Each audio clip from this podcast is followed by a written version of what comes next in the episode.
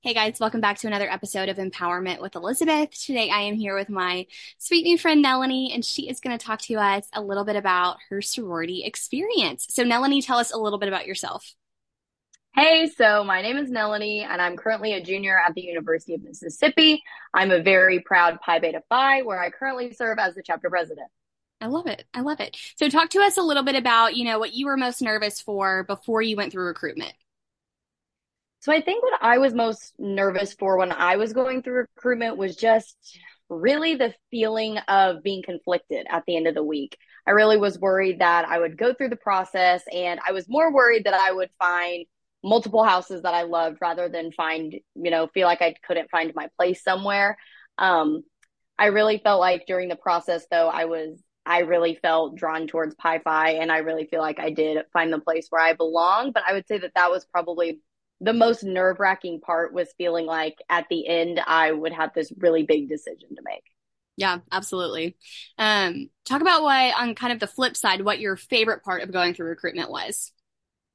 So I just have to say I absolutely love recruitment. I've loved every single part of it. I love being the PNM. I love being an active during it. I feel like my favorite part was there's nothing like when they open those doors and there's all kinds of screaming and jumping and music and dancing. And it's just a really fun environment. Like, it's an electric feeling to be able to walk into that house and know that you're welcomed and you're about to have a really fun time. I've loved getting to do that as an active as well. You get to dance around with some of your best friends and welcome in these new girls. And I definitely think just those first few seconds of the doors opening and all of that kind of, it's chaos, but it's like a beautiful chaos. And I think that's probably definitely my favorite part of like any part of recruitment, being a PNM or active, just that first couple moments. I love that. I love that. So talk about what your favorite or what your lifesaver item was. So, recruitment is in the summer in Mississippi, and it's really hot, and you're having to run all over the place and then still have energy to have a coherent conversation with a ton of different people. So what item in your little, like the little Ziploc that they give you, what item was your lifesaver during recruitment week? So I always packed a pair of shoes. I actually packed a pair of Chacos. And so the moment that I would walk out of a house, I would go grab my bag, put on my Chacos. Because like you said, in Mississippi, you get a little hot, you get a little sweaty, you get nervous, and your shoes are sliding, or your feet are sliding all in those, in your heels. And then you're walking down the hill of, walking down the hill of Rebel Drive, and you're slipping and sliding everywhere. And I definitely think that was something that was an absolute must during recruitment, was bringing a pair of shoes so you could just switch right out. That was one of my go-tos too. But talk about how your perception has shifted. You said that you love recruitment on both sides, but I feel like you've definitely probably learned some things, being on the, backside of it now. So talk about how your perception of recruitment has shifted. So I really felt like, when I went through recruitment, because it's on such a big scale, I thought, how would I ever be remembered? How would I ever, feel like people actually really got to know me? But honestly, being as an active during the process, I have completely shifted gears of, it is a very individualized process. It goes like clockwork, and it seems like it's kind of very like methodical. And it has to be to accommodate all of those people and scheduling. But I definitely feel like now, you do get to know those people super well. So I think I kind of think about that a little bit differently. And you also feel different because, it's very personal for you when you are the PNM. But then when you're an active, it is almost like it's a labor of love. Like, you don't know who your girls are going to be that you get at the end of the week. Anybody that walks in that door could run home to you on bid day. So you really feel like, you're keeping that energy up for someone else. And I think that's something really unique that you get to give to your sisters, is knowing that they put in all of that hard work for that week, keeping you in mind, even though they didn't know they were keeping you in mind. And then it's like almost a proud mom moment whenever you get to bid day, and then they're all the PNMs are at home and they're so happy, and you're like, okay, I got no sleep for the past week, but it was worth it. That's so true. That's so true. And I love what you say about, you know, how am I going to be remembered if there's like 50 bajillion girls that are doing the exact same thing that I'm doing? But it really is so true that on the other side, you know, almost every girl that walks through the door. I mean, I still like, I just started dating my boyfriend like a couple months ago and met his cousins, and he was like, yeah, they went through recruitment, you know, like you probably don't remember them. I was like, I know exactly where I know. Yes, I know who this is. Like, of course I do. They went through recruitment while I was inactive. Of course I do.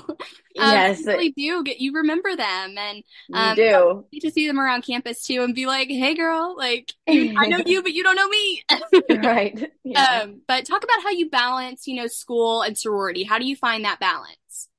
So obviously as the president, I've taken on more responsibility than like the typical member would.